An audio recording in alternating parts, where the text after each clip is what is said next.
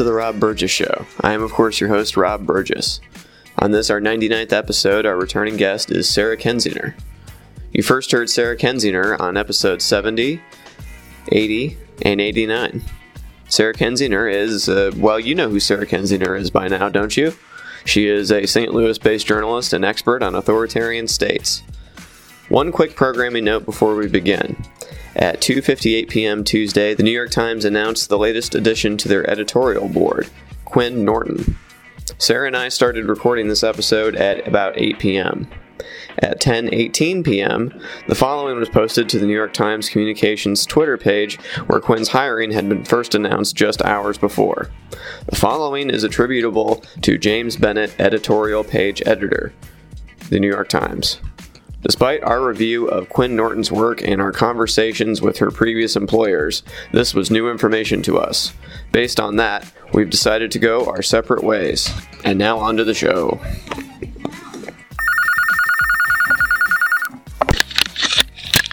Hello.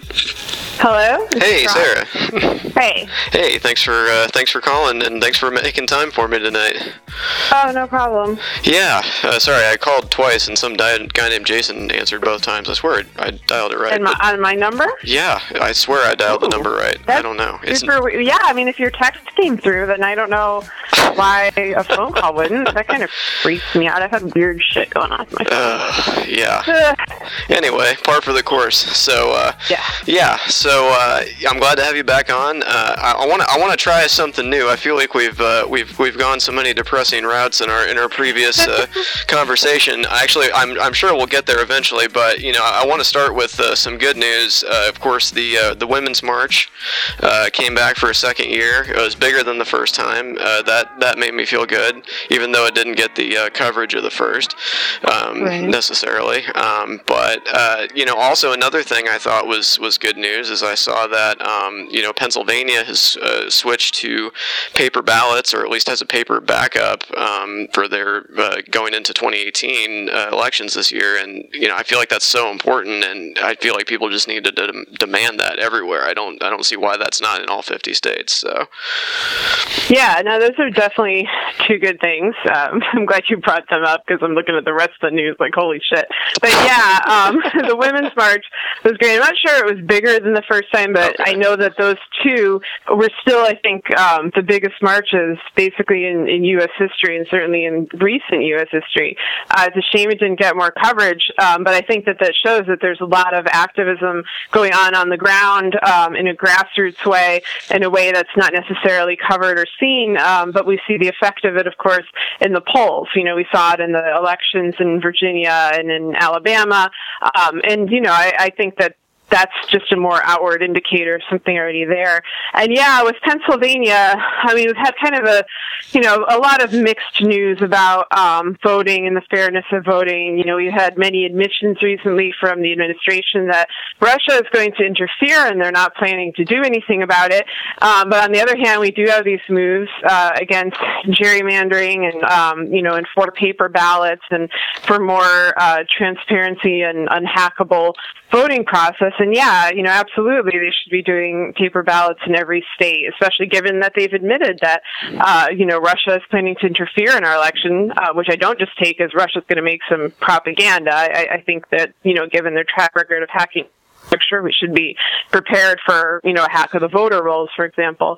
Um, so yeah, hopefully they'll, you know, states will at least maybe uh, take the power into their own hands because on a federal level, I, I don't have high expectations. No, absolutely not. And there's no reason for, for you know Trump to address that because it wouldn't be to help other than him. Uh, you know, in this in this case at least. You know, I don't I don't know why the Republican Party is so sanguine about it though because I feel like they're playing a very dangerous game where this you know benefits them now, but it doesn't mean it will always benefit to them. You know, in the future if they keep this up. So, but Yeah, yeah. I mean, that's what I've been saying all along that this is, you know, short-term thinking. Initially, I really thought the Republicans that were going along with Trump were driven more by careerism and opportunism, uh, which is obviously short-term gain when you're turning into a kleptocracy, uh, you know, where the majority of wealth is held by this tiny elite that has to show constant fealty to the ruler, um, you know, which is basically the direction that we're headed. Like that doesn't work out well for your average Republican. Um, I'm not sure that they're completely aware of that. You know, they are still uh, acting afraid. Um, I was kind of hoping that just the, you know, kind of a, a, analyzing the gains and losses of the situation would push them in the right direction. But I still have the sense that something else is kind of uh, holding them back. The ones who may want to break free of the Trump spell and uh, you know move against them. I, I think they still feel constrained. Mm-hmm. Well, and and you brought up something uh, a couple weeks ago that I, am definitely glad that you alluded to there uh, with uh, Lindsey Graham, for example, who you know I, I was never the hugest fan of, but he was showing some signs of, of showing uh, some backbone and a little bit of uh, sparks of, of some kind of recognition that this is a problem. And then it seems like he went golfing with Trump, and that just all evaporated, and he's just the most sycophantic lickspittle uh, this side of Mike Pence. So it's like, I, I, I what I mean, you uh, theorized and, and probably not too uh, you know out out there that he may maybe somebody you know they did hack uh, his email, right? I mean his his uh, his email was hacked oh, like everyone else's. Oh, that's not even a theory. Like oh, yeah. Graham said so. Like right. he, he came out right after the election and said his email had been hacked, like his individual email um, and the RNC email. Um, and so yeah, you know I do think it's possible that that plays a role in some of the behavior that we're seeing from Republicans. Um, but I also think, you know, in addition to the possibility of blackmail, there's also just the the simple matter of threats um, and the fact that Trump and his uh, backers for his entire career have spent their lives threatening people until they get what they want. You know, these are very mafia style tactics. You know, sometimes people bring up Putin and Russia and say, oh, you know, this is in the vein of Putin, which of course is true, uh, but I don't think that Trump needed inspiration because that's just how he operated on his own, um, going back to the days with Roy Cohn. So I think that that's possibly something that's happening with Graham and other Republicans. Uh, oftentimes, when a person can't get what they want with an individual, they go after their loved ones, they go after their families. I've wondered if that's going on. Um, and there's also some financial improprieties with the GOP uh, and their money. Um, you know, we have the Steve Wynn situation, which is its own thing. You know, they've, they've got shady donors, um, and they also have shady foreign donors. Uh, they have a number of oligarchs who are giving campaign contributions in fairly large amounts, and one of the recipients of, this, of that contribution was Lindsey Graham. So that's another possibility. Uh, but it is very disappointing. You know, he and uh, McCain were the two who kind of inaugurated the Russian interference investigation, uh, basically even before Democrats did. Um, you know, at least in terms of, of what people did after the election beforehand. I think Harry Reid was the, more, the most vocal. Uh, and yeah, you know, McCain is relatively quiet, and Graham has done such a conspicuous 180 that, you know, it seems almost symbolic. I mean, he literally just reverses his words. You know, he's like, Trump is a kook, and then, you know, some people are saying that Trump is a kook, and that's crazy. Like, it's, it's if he wants you to notice. Uh, I'm not sure I want to give him that much credit, uh, but it is, you know, it's, it's interesting and, and it's alarming to watch. Oh, yeah, absolutely, for sure. And then it seems like, like the only people that are speaking out, uh, like Jeff Flake, you know, for example, they're not, you know, they're, they're, they're retiring, they're, they're leaving the fight. You know, these are the people that, you know, are showing some kind of at least rhetorical backbone, but they aren't, you know, they aren't sticking around at all. So it's like the people that are going to be there, uh, I don't see much uh, in the way of uh, resistance from in, inside of uh, Trump's party. It seems like he's basically remade them into their his own image, basically. Yeah, I think that's what's happened, and you're seeing a record number of Republicans stepping down, which again I think ties into fear. I think that some Republicans are very worried about what they've got caught up in. Um, you know, maybe they thought they'd be getting some kind of benefit out of this situation, and then realize they're in over their heads and are just trying to extract themselves from it. Um, I think that might be the case with Paul Ryan or Jason Chaffetz, um, and maybe with Flake, although at least he's speaking out in some kind of fashion. But yeah, it doesn't have like a lot of you know teeth behind it when you know that that person's not going to be there to actually stand up to Trump to his face to actually represent you. Um, and so you know it's a it's a bad situation. He has uh, remade the party in his image. Uh, they have capitulated to him. I would think it's humiliating for for them because he insults not just them, but you know wives and families and careers and you know I mean what an embarrassing person to have to worship. You know, like there's there's no redeeming qualities. It's not like he's some great charismatic, brilliant leader. I mean, he's just this absolute you know D-list loser, and they all have to bow down to him. Um, but that again, I think, speaks to the culture of fear uh, that the Republicans seem to be living in. Mm-hmm. Absolutely, and and we saw that you know with the Alabama Senate race when you know I just saw the Republicans give up every you know family values quote unquote uh, you know tenet that they ever thought said that they had just to you know throw their weight behind this uh, basically child molester and you know somebody that you know I think if if that his he had a D next to his name uh, they would excoriate uh, through and through. At least that's how what I was always told. You know, growing up, that you know we don't. Oh, you know, what what about the children? What do we, what do we tell the children? It's like uh, I don't know. Sometimes you got to date a kid, right? so I mean. yeah, no, that that was frightening. I mean, these sort of shifts we're seeing, um, you know, where just things that were just I think five years ago, ten years ago, just so off the radar uh, in terms of being part of mainstream opinion that you wouldn't have even worried about it happening. Like, you know, we're celebrating child molesters running for Senate, or, you know, we have Nazis getting uh, puff pieces written about them in the New York Times. Like, those are, that was not like a future that people envisioned. And I think that, um, you know, in part because of the internet, because I think that sort of pushed the boundaries of, you know, uh, regular discourse and civility and whatnot. Of course, you're going to see an, an increase in extremist sentiment, um, and we saw that for the last few years. But what we're seeing now is these kind of establishment brands being really willing uh, to, you know, hook up uh, with the most just disgusting and uh, you know destructive opinions you know with nazis with pedophiles child molesters. They're willing to like hitch their brand to that wagon. And that's really disturbing to me because that to me says they don't think there'll be consequences um, mm-hmm. from their audience. And it's weird because i really think there are consequences. I mean you know there's a reason roy moore is not in the senate and doug mm-hmm. jones is. There's a real consequence to that. That was not what people in alabama wanted. And you know you also see the kind of pushback um, when papers like the Times are promoting Nazis. You see people saying, "No, I, I don't want Nazis. Like I'm against them." Like I, you know, I would say the majority of Americans, as bad as things are right now, are still against actual Nazis. Uh, but that stuff it, it just keeps getting pushed down our throats, um, and that's weird to me. I kind of wonder, you know, what's behind it? Like who's who's driving these these stories and this sort of way of portraying really inhumane and horrible things uh, as if they're everyday normal occurrences. Right, and well, and uh, right next door in Illinois, we have a literal Nazi running under the Republican ticket uh, in you know was a House race or something, and coming yeah, this year.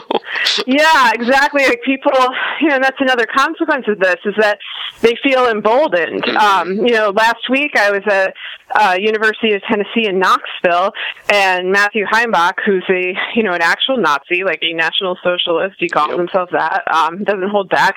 He is coming there. Uh, he arranged to be there under fake pretenses. He impersonated a local church in order to reserve space, and mm. you know the university uh, is not standing up to him effectively. You know they're condemning him. They're writing these sort of you know wishy-washy racism is wrong, but you know the answer to free speech is more speech. And meanwhile, you know, students are terrified. They're terrified of Charlottesville because someone actually died. And when, you know, the Nazis come, like people don't seem to grasp there's a difference here. This isn't just somebody whose speech you don't like. You know, this is someone who might actually kill you if you're not white or if you're not Christian or if you don't fit into their world. These are people who promote ethnic genocide and will take the opportunity to carry it out. And so I think there's just such an enormous difference. And I don't know if people just don't want to accept what's right in front of them, even when it's plainly stated, because it's just so horrific. And then you're forced to confront it or what. But, um, you know, I'm hoping that the chancellor at um, Knoxville is a little more stalwart and just says, hey, no, like, you can't come. You tried to come here under a lie anyway. So, you know, they got a, a great excuse to kick him out right there mm-hmm. and just draw the line, you know, just right. draw a firm line. They can talk on the internet, they can talk somewhere else. They don't need to talk at every school. Sure. And, you know, I, I believe in the, you know, free speech and, and First Amendment as much as anybody. But, you know, the, the difference here is that when Nazis and fascists get into power, they, they close all the doors behind them and there's no more free speech for anybody if they get their way. So I think that's a little bit of a difference from them and any other group that you want to hear them out, you know? So I, I think there's right. a difference. And, and, the, and that's the thing is like people act like they're this poor, beleaguered minority. It's like they're supported by the government. You know, that's pretty unusual. Like that's really never happened where we've had a president with, you know, witness a Nazi rally and be like, yeah, you know, both sides. Um, and, you know, of course, there's people like Stephen Miller, you know, in the administration, Bannon was previously, and they're, Nazi sympathizers. So they have the backing of the state uh, behind them. And they have, you know, ICs completely out of control in terms of deportations and harassment of immigrants.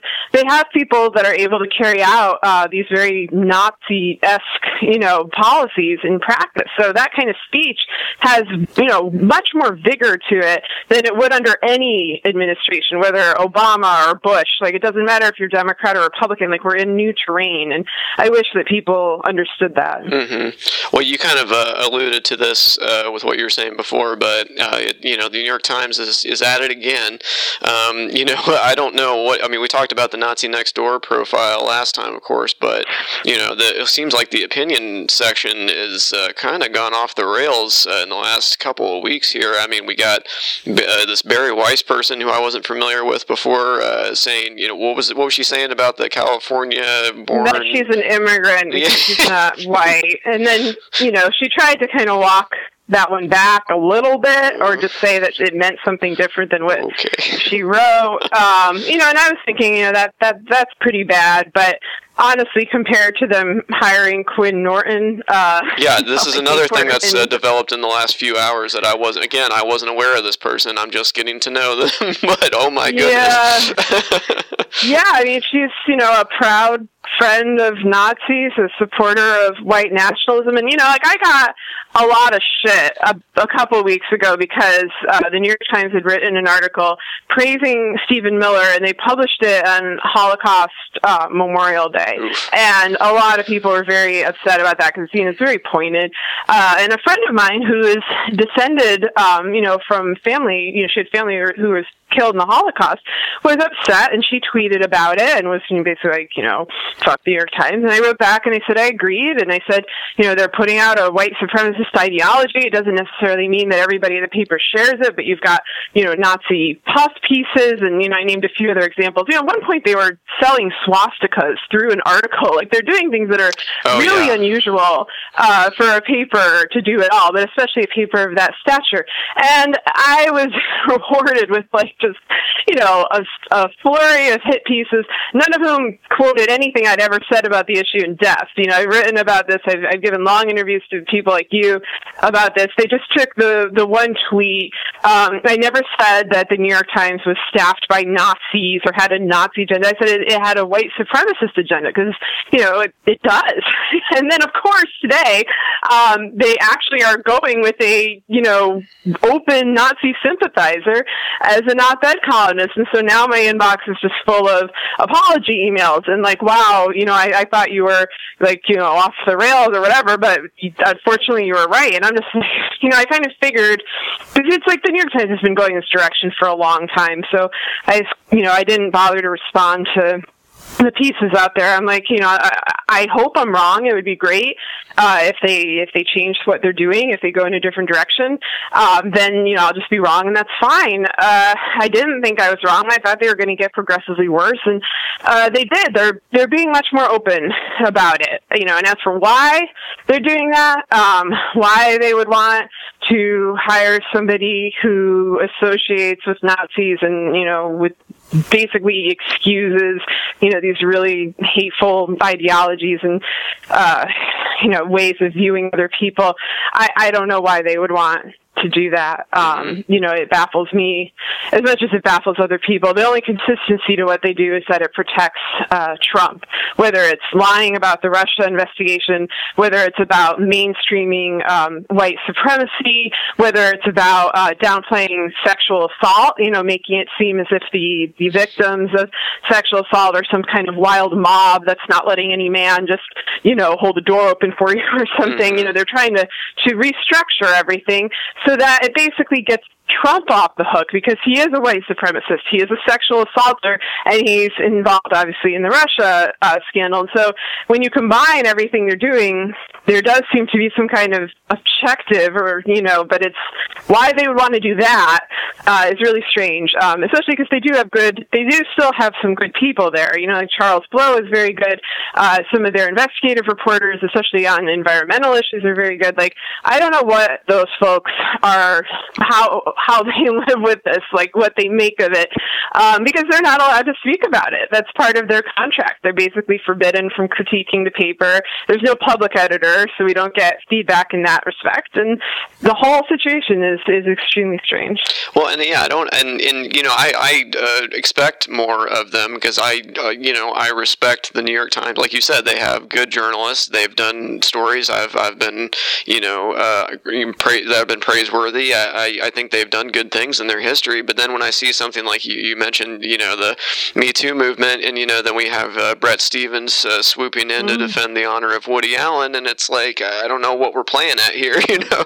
like, yeah, well, uh, exactly. Like, why would you want to defend, you know, the worst people, the cruelest people, you know? And and that rhetoric has consequences. Like, it's crazy. There's like this clip of me that went viral on the internet where I was basically telling off a Breitbart editor um, at a conference in Denver Denmark about how, you know, it's not just words. Like, you know, hate crimes rise as a result of this. Like, people get hurt as a result of this. Kids get bullied. And I could say all those same things, uh, unfortunately, to the New York Times that I said to Breitbart in the past because they're really, you know, going in that direction. And, you know, of course, it's not universal. It's not every article, but it's enough. It's enough that, you know, people notice it and they're wondering what the hell happened here. Like, why would you do this? And I, you know, I don't get it. I'd love to hear from somebody there, you know, who does still seem to have a conscience uh, to see how they would explain this and how they feel about it. I'm curious, but I have a feeling they can't speak out. So. Sure. Yeah, but I, I mean, I, I can't imagine that you were you were surprised. You would be surprised if this was Breitbart, but this isn't Breitbart. At least I thought it wasn't. You know what I mean? So it's like I don't yeah. expect you to act this way. You know, or, or I mean, yeah, they've always had issues. You know, they had their issues with the war in Iraq and the run up mm-hmm. to Judith Miller. So they've had issues with truth. They certainly had issues with racism. I mean, i will never forget on the day of Michael Brown's funeral, you know, waking up to that article saying he was no angel and just thinking about his parents and hoping that they didn't see that.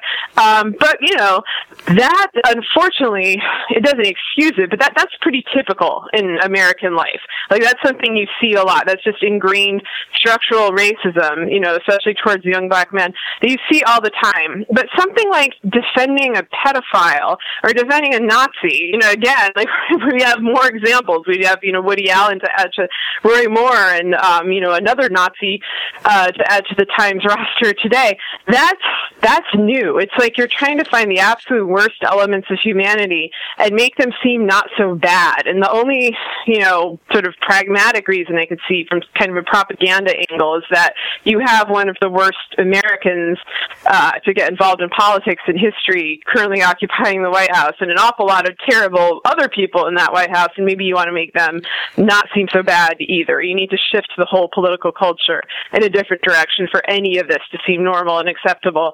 But I don't know. I don't know whether they'll really achieve that because I do think people just have common sense. And, uh, you know, I live in a racist state, but they're still not really down with the Nazis. you know, they're not like wanting to put swastikas on, and uh, they're they're less tolerant of Nazis than the New York Times. So that's an interesting phenomenon. Oh yeah, for sure. Um, well, you know, speaking of the Me Too movement, uh, we had the whole Rob Porter uh, scandal that that continues to rage on, and it, what was the speechwriter that also resigned in the same week there um, for a similar domestic abuse uh, situation. And, and, you know, we had uh, Christopher Wray from the uh, FBI basically blowing up the White House's uh, timeline of, of events. Um, I, I, just feel like the White House and, and everyone else is, is kind of bending over backwards to try to, to defend this or, or try to cover it up. Um, you know, how was he allowed anywhere in the, these like state secrets when he couldn't pass a, a background check? Is, is what I'm wondering. So yeah, no, I'm. I just wrote an op-ed about that today. It's not out yet, um, but hopefully it'll be out in the next uh, few days about that very issue. Like, how did he, you know, pass a background check? They were about to promote him. Mm-hmm. You know, he didn't even have a background check for the job he held. Uh, he couldn't even pass that, and they were going to give him even more responsibility and even more access to classified info. Uh, and I think this is a huge danger. You know, it's a danger with him. It's a danger with Kushner. It's a danger with Trump. You know, you see a lot of people who are, you know, immoral and un- unethical, who have shady pasts, which makes them susceptible to blackmail, and who don't seem to have any particular loyalty to this country or, you know, certainly not a desire to serve it. And what I've been kind of wondering, you know, because this is like a revolving door White House, I think they have a turnover rate of about 34%, you know, like much, much higher than a typical administration. What are all these people doing with all the state secrets and information that they picked up on the job?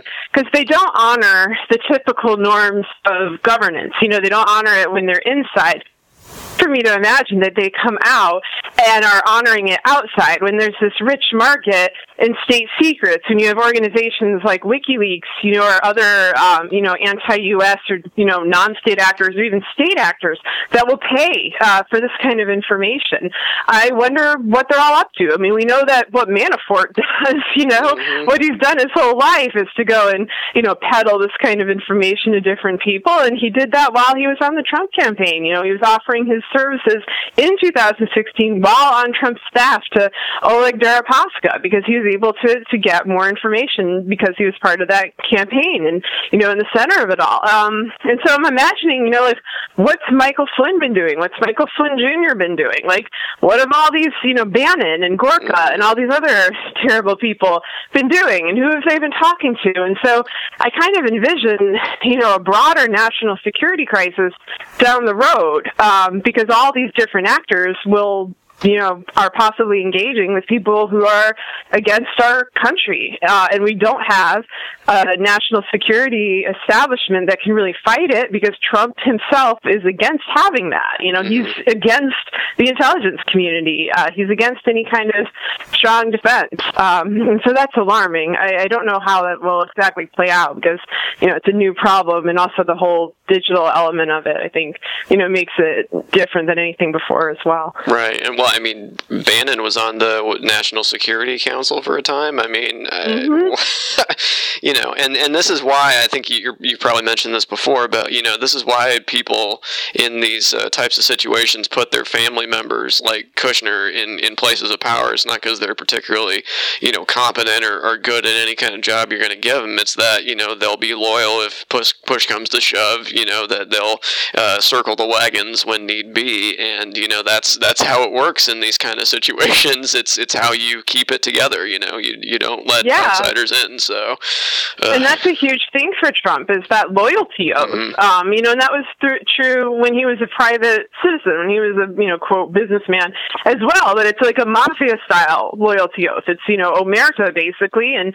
you know intimidation. And yeah, you know that's absolutely why he installed his family. That was you know one of the first things he did that got me really worried. I mean, I was very worried just in general general, but mm-hmm. um, I was kind of hoping like maybe he would hold back from the like sort of playbook dictator rules. But like installing your children in the administration, especially when you are notorious for running, you know, money laundering schemes and whatnot, is just such a like you know Azerbaijan, Kazakhstan kind of you know move. Um, and he did, and that is why they're there. Like they don't actually have jobs. Um, they're just there as as backup, and I think to help kind of you know move certain processes along. They have their own international uh, relationships with different countries and with their own businesses, with the Trump brand, with you know Kushner's real estate holdings and money problems. Uh, you know, I think they're they're trying to work out privately a whole bunch of things, but um, yeah, I mean it's frightening. It's it's basically a mafia family mm-hmm. uh, who are using you know the executive branch as an ATM, and you know that's obviously not good. I don't know how long that's going to last. I wish uh, Mueller would hurry up, um, but I've been saying that for years. So I don't know, think right? it's going to happen.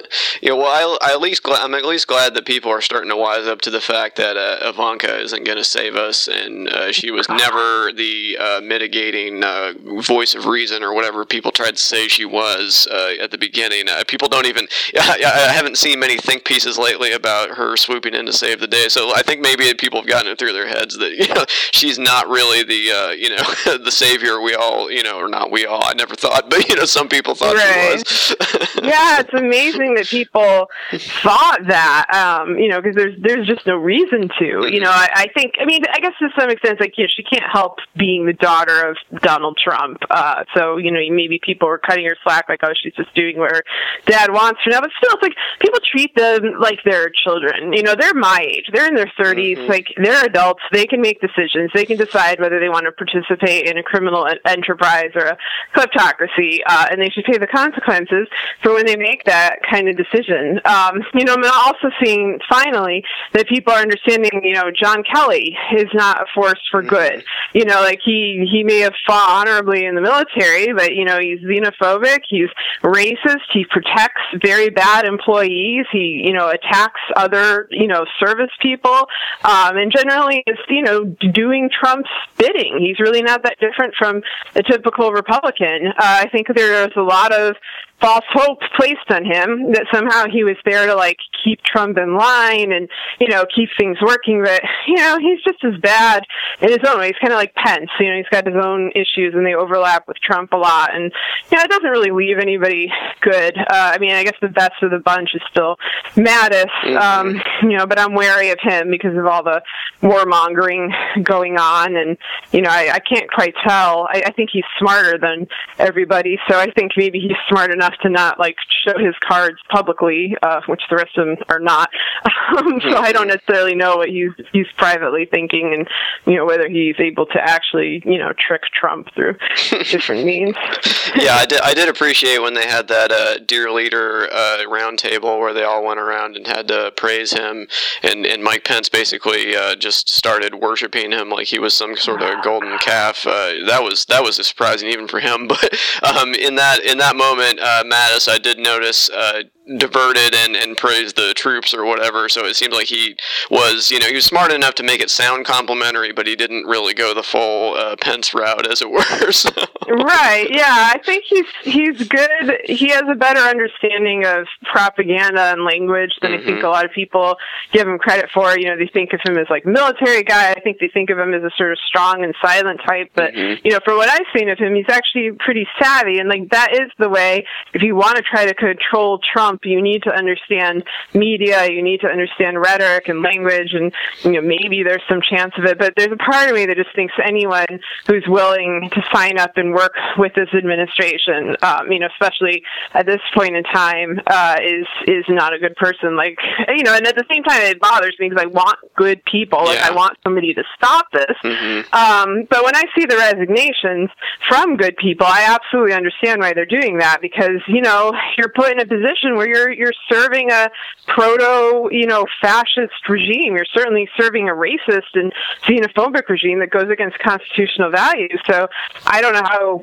you would wake up and live with yourself, but you know, it's probably a very difficult decision for them because then they also think, well, you know, how do I live with not trying to fight it from the inside or whatever they were trying to do. But, uh, you know, the long run of that is that I think, you know, if they didn't quit, I think Trump would eventually purge them anyway. I think mm-hmm. they know that.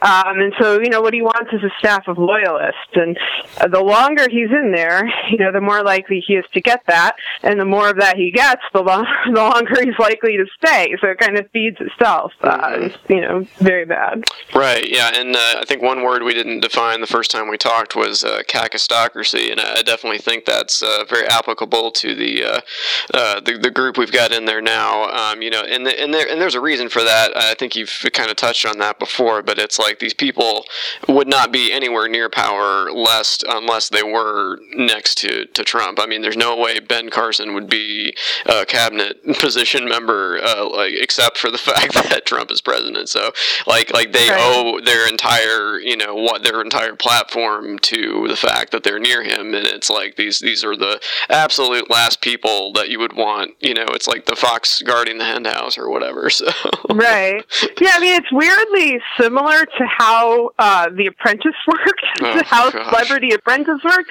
You know, where Trump picks D-listers kind of out of nowhere, like mm-hmm. people who really shouldn't be on TV and have no qualifications for the job they're doing, and makes them do jobs and then fires them every now and again. Like it's it's like he's living this on some national level. But yeah, you know, initially I didn't really use that word. Um, you know, kakistocracy. Oh, um, people sometimes think that I coined it, or not coined it because it's a real word, but that I'm the one who brought it into play. I, I said kleptocracy just like a more specific reason, just because I felt like it's a subjective term. But yeah, the way you you pointed out that these people would not be in there, um, you know, if it weren't for Trump, and then of course some of them were hired, I think, to dismantle the departments that they were well, sure. you know, theoretically yeah, supposed to lead, is another indicator that, like, yeah, it's I think it's it's a more objective term. There really sure. isn't anyone good in there except possibly you know Mattis, who you know who at least has proven he you know is qualified for the position he's in. Everyone else, no. And you know, I got to say, like when I look at you know 2020, not like I'm really thinking about that that much with the presidential election because I think too much is going to happen in between then and now. But you know, I'm keeping track of people's voting records. I'm seeing who confirmed all these assholes and who didn't, and then keeping that in mind as I kind of watch people's political progress. You know. Yeah, and and it's very frustrating to see the Democrats cave on certain things like that. Like I remember, didn't Elizabeth Warren vote for Betsy DeVos? As I remember, didn't she cave on that? And I think so. She yeah. caved on somebody. I'm not sure if that's who it was. I mean, I mean, the, you, you, see this happen uh, again and again, and, and it's like they they're not gonna, you know, they're bringing a knife to a gunfight, and they yeah. think they're gonna teach the Republicans about civility, and, and they just don't care. They're like you said, they're acting as if there's no consequences, and if right. they keep this up, there may not be because there's not going to be anyone to hold them accountable. But you know, I think the Democrats need to start. You know, they're they're the only uh, force that can stop this, and they need to stop acting like this is politics as usual.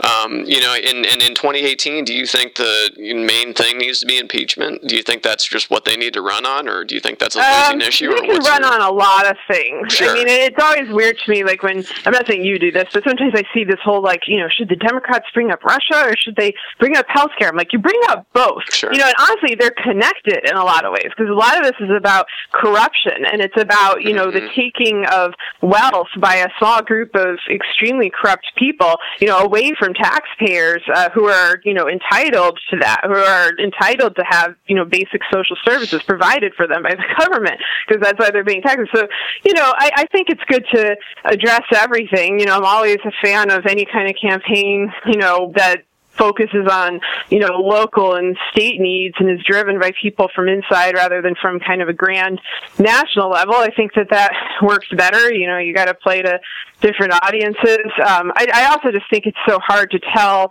what kind of world we're going to be living in by then, like whether we're in World War Three, whether, you know, nuclear war uh, has happened or devices have been used, um, what's going to be happening, you know, in terms of technology. Like, it changes so quickly. It's just so hard to say, but you know, I, I think the Democrats should at least make a strong moral case. Um, you know, I think they should emphasize, you know, the most vulnerable, the most, you know, the people who've suffered most under this.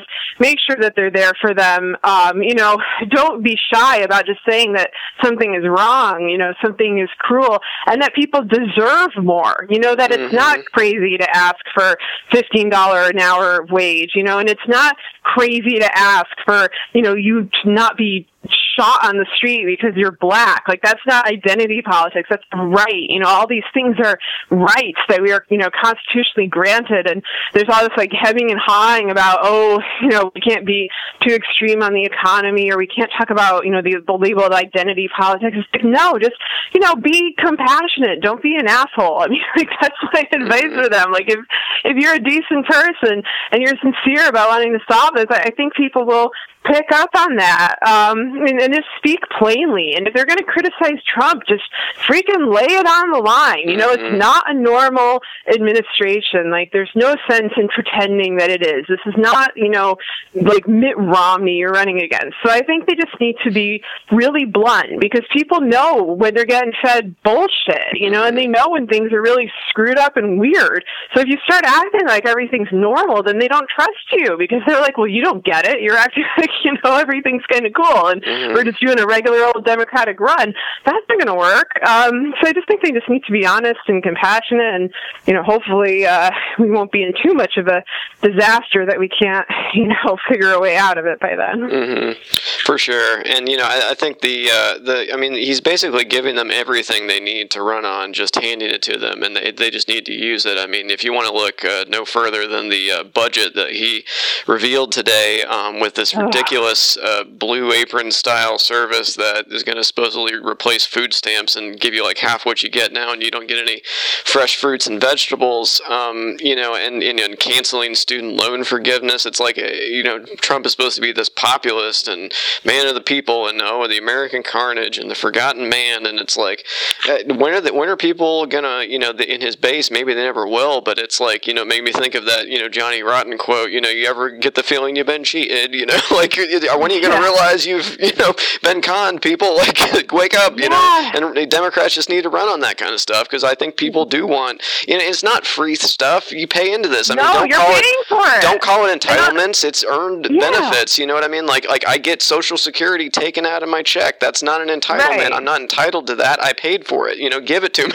You know what i mean? Right. Like, and i also think you know sometimes it's harder for older people but i think younger people by which i mean basically anyone under like 45 or so, like mm-hmm. have spent most of their adult lives in a, you know, declining economy or an incredibly screwed up economy if you're, you know, like 30 or younger. Like you've never, you know, seen anything other than stagnating and falling wages. You know, you've never been in a position where, you know, having a steady job and you know, buying a house isn't some kind of fantasy. And so I think younger people are more willing to accept, you know, that if they need government help or that if somebody is poor and struggling, that it's not not their fault. You know, that they have tried to do things right. You know, they went to school, they work hard, they're sometimes working two jobs and they still can't pay their bills. I think older people have a harder time grasping that uh, because they grew up in a different era where there was, you know, more opportunities. It was easier to get by. Um, but then, you know, when it happens to them, when it happens to their kids, you know, they, they go two ways. They either become more empathetic, um, you know, towards others who are in the same plight, or it starts to, you know, divide, usually along racial lines. You know, we've seen this mm. throughout history. Like that kind of economic condition is often a precursor to fascism. And I've certainly seen it, you know, in Missouri, like when there's been the um, fast food strikes, uh, which mm-hmm. are mostly, you know, black workers. And I've talked to white workers who are just like, how dare they demand 15 an hour? You know, I work as like a security guard and I make 12 or something like that. And I'm like, well, what if everyone was making right. more? Like, would that be better? And they're like, yeah, that would be better, but that's not what they want. They want, you know, special thing. And it becomes this mentality because people don't talk to each other. Uh, they don't know, you know, what life is like, actually like. It's a shared thing. And it's hard to get through that impasse. Um, but, you know, I worry that that's something Trump's going to exploit. Like, if he does pass this budget, if people are, you know, receiving horrible packages of prepackaged, you know, inedible food and, you know, their kids are hungry, that they may not lash out at Trump, who is who they should lash out at. They may lash out at who are the most vulnerable people in their community, which is usually immigrants and, and non-white people. Um, you know, mm-hmm. that's something that I've, I've worried about that for a while, and you know, hopefully, it already has come to pass to some degree, but I, I hope it doesn't accelerate.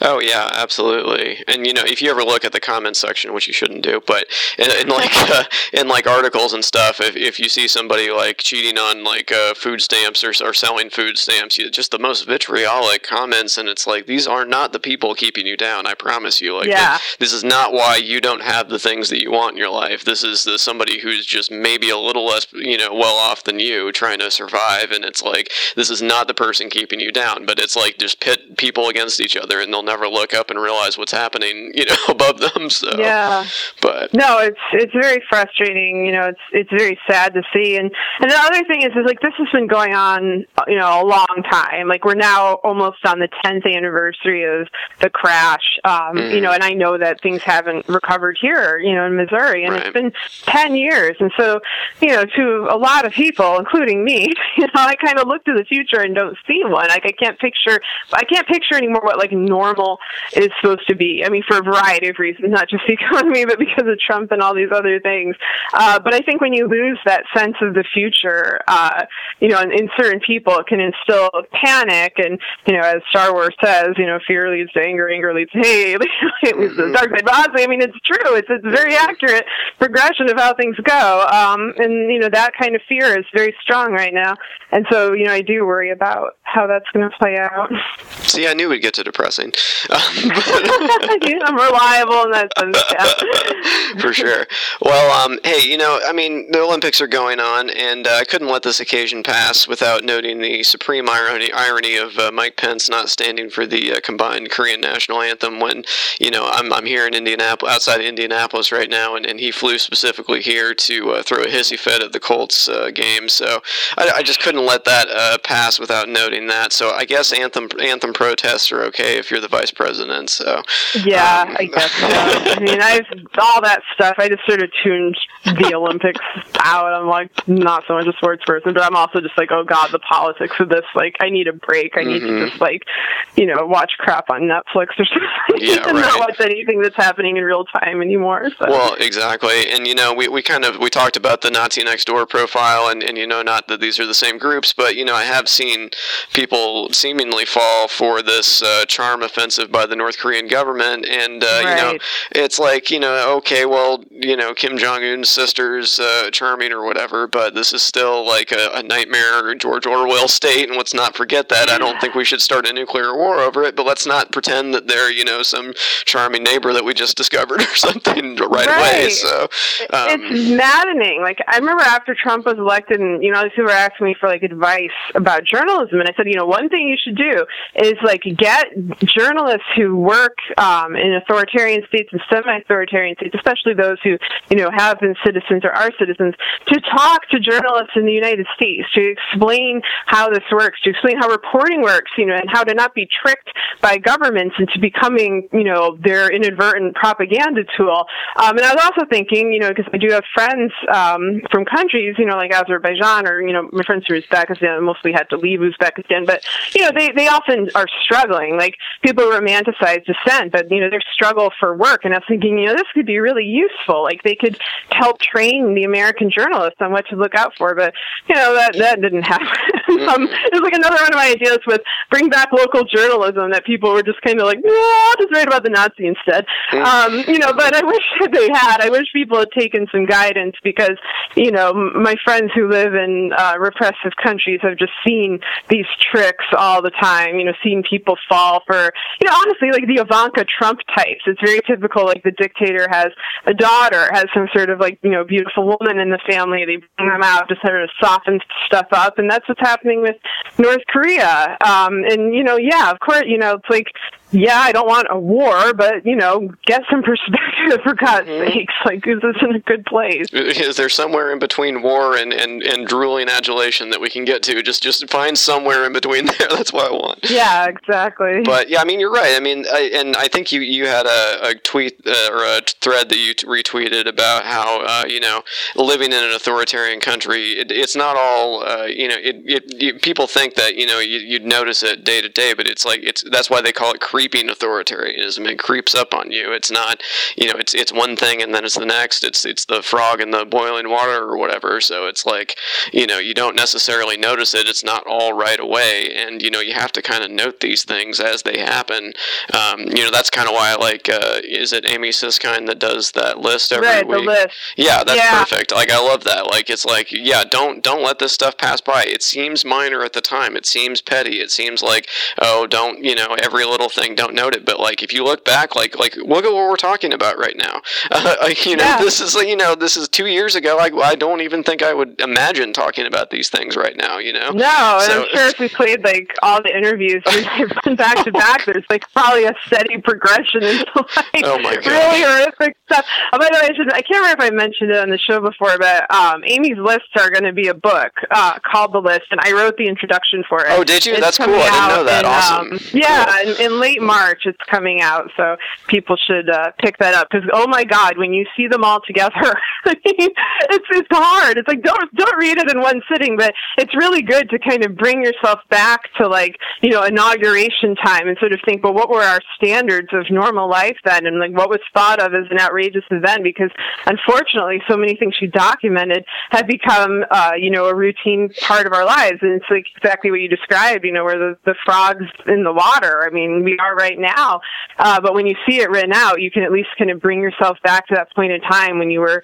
shocked. You know, I mean, mm-hmm. I think people are still outraged. You know, they wouldn't be out on the streets if they weren't outraged, but, but we're not shocked anymore. You know, and you lose a little bit of yourself in that way. You know, yeah. that's that's one of the hardest things to prevent from happening. So. Yeah, and um, you know, I look forward to the time when you know, if there is a time when Trump isn't president anymore. Uh, but I think people are under the illusion, and, and I guess I was under this illusion at least in the beginning of, of it that you know things will snap back into place. But you know, there's there's certain things that are that are just they're they're broken. They won't come back. Yeah. You know, like you know this whole thing with Devin Nunes and and the. Uh, by the way, what is he doing anywhere near this uh, investigation? That's another issue. but um, he's on the it's transition team, and he was supposed to be, uh, you know, recused or whatever, and now he's he's doing this. But um, you know, but they're never gonna. I mean, why would anyone give them the House Intelligence Committee? Uh, you know, anything? You know, why would they give them any information at this point? They know they're gonna, you know, possibly turn it into a politicized uh, memo or something or some right. ridiculous leak or something and it's like that's that's gone. Like we're not going to get that back and and that's something yeah. that's broken. So like yes it's we may be able to recover some things but man, not everything. Yeah like if we're able to get stuff sure, back yes. it's going to take so long. Um you know there's a part of me that thinks okay maybe when there's some retirements and people you know who have grudges are able to, i don't know. I mean that's only if we manage to get trump out. And you know once an autocrat gets in it's very hard to mm-hmm. get them out. And I think we're more likely to have some kind of horrible, slicker replacement of him. You know, and I'm hoping that's not the direction that we go. Uh, but you know, we need to be more forceful in it. But yeah, I mean, there are things that just aren't the same. It, it reminds me of you know how I felt after 9/11. You know, where I kind of looked back at that pre 9/11 period and everything. I you know, and I lived in New York when that happened, so it was like very direct uh, for me. You know, and I was walking around seeing all the missing persons posters and you know seeing the smoke and um, you know it's obviously upsetting for everyone, but you know when you're there, it's like oh my god, and you know and I kept thinking like everything will feel different from now on. Um, you know the sense of threat will never go away, and it, you know and it kind of did go away, or at least it was replaced by other concerns.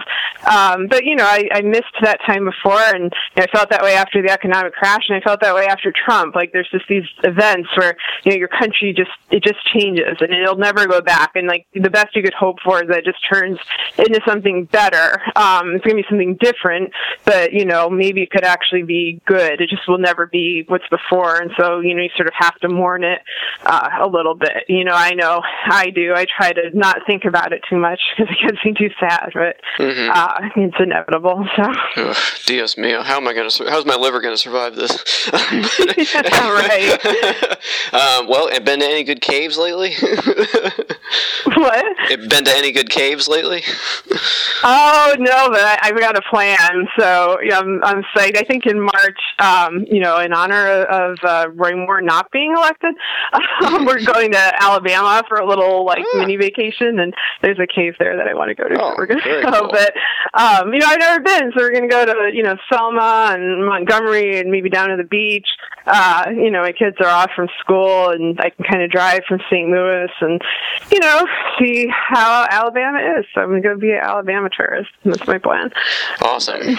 Well, I mean, whatever happens, you know, like you said before, uh, you know, the important part is you just have to keep going, and it doesn't matter really what the outcome is. You know, we're, we're both parents. Yeah. We have kids. We can't give up. It's not really an option. Yeah. It's not really like I want to give up all the time and curl into a ball, but it just doesn't oh, work yeah. like that. So no, um, absolutely. I've had a lot of those days, like this last month. My God.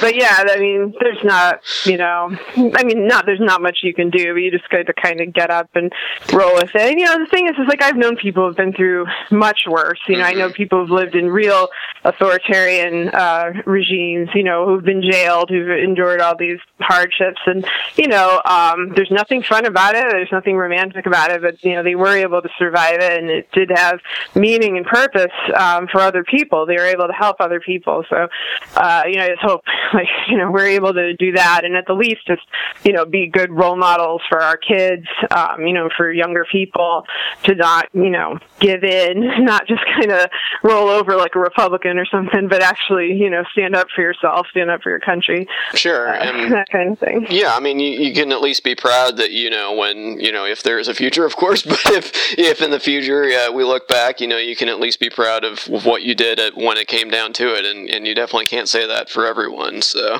yeah, um, no, that's true, and you know, you can sleep with a clear conscience. I mean, that's all you can kind of strive for these days. I mean, I think you know, there's got to be more that I could be doing, but then I'm like, I'm so freaking tired. I don't know, know. what else it is. But, and I'm potty training my three year old, and I'm not getting. Oh, oh my God, that's like hell. That that is literally the worst part of being a parent. Like everyone says newborn, but it's not. No. It's age three potty training, and it. Sorry, my kids extended to age four. Or they're gonna kill me that I freaking said this.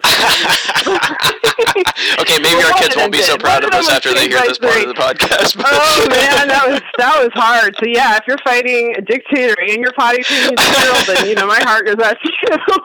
exactly. it's like Trump's ruining America, and you just did that on the floor. Why? oh yeah, no, I got it easy. I mean, mine are both. You know, they're in elementary school. They're older. All that's in the distant past, thank God. But yeah, no, that's a tough. That's a tough age. Fair there's enough. no terrible twos. There's just terrible threes. That's right. That's what I've been saying. Oh yeah, they're they're deranged. And actually, Trump gives you some practice. It's like you know mentality similarities, some kind of logic. You know. Don't insult my children. They're way better than. Yeah, yeah. Sorry, sorry. Even my eight month old. but anyway. Uh, well, uh, hey, I appreciate you coming back on. I, I, like what you do, of course, and, and everybody uh, listening, I'm sure, does too. So um, thank you so well, much. Thanks for having me. Yeah. Okay. Have a good night. You too. Bye. Bye.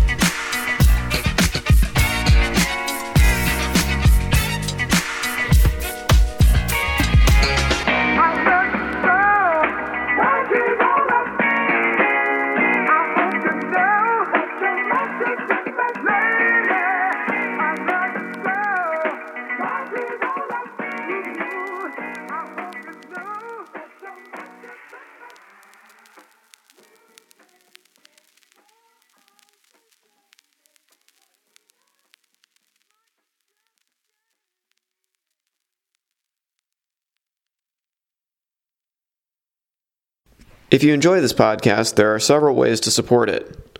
Join the Rob Burgess Show mailing list. Go to tinyletter.com forward slash The Rob Burgess Show and type in your email address. Then respond to the automatic message. I have a Patreon account which can be found at patreon.com forward slash Rob Burgess Show Patreon. I hope you'll consider supporting in any amount. Also, please make sure to comment, follow, like, subscribe, share, rate, and review everywhere the podcast is available, including iTunes, YouTube, SoundCloud, Stitcher, Google Play Music, Facebook, Twitter, Internet Archive, TuneIn, and RSS. The official website for the podcast is www.therobburgessshow.com. You can find out more about me by visiting my website, www.thisburgess.com.